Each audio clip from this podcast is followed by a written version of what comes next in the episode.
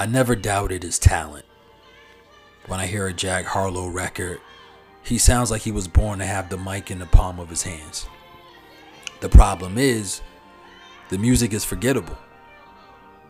And the skill is obsolete if you can't get the people to remember you. But something spooky happened.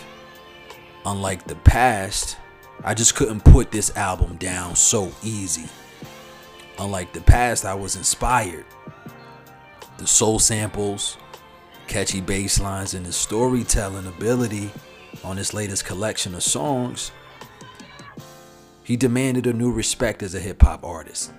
And he does it honorably too. I say this because he doesn't sully the beats with lyrics about murder and cash profits.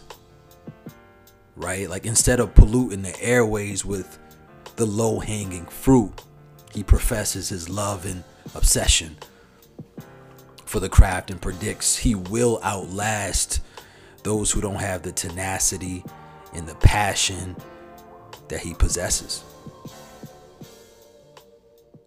They say I got my pop's demeanor and mother's features. The garden's still private as ever. The gang driving together. Your boys striving to be the most dominant ever. The hardest white boy since the one who rapped about vomiting sweaters and holding comments. Cause I promise you, I'm honestly better than whoever came to your head right then. They ain't cut from the same thread like him. They don't study doing work to get ahead like him. They don't toss and turn in the fucking bed like him. Cause they don't love it. They don't love it. They don't love it. They don't love it. They don't love it. They don't love it. They don't love it. They don't love it. I've been laid back so long, I'm trying to get. It always seems to scare me when I realize even though you love something, it can still come with demons. When artists compose records about heartbreak, I fall for it every time. It's my favorite art form musically. Second to that is when artists share all the wickedness and changes success can bring. There's a battle he's fighting, it seems. Jack wants to be mentioned with the greats, and he's more than willing to put in the work. On the flip side, though, the greatness comes with a sacrifice that casts unhappiness upon him. How can you be great if insecurity and pressure is weighing you down? How can you feel blessed when deep down you're human? Despite the lights, camera, action, Jackman is just like me and you.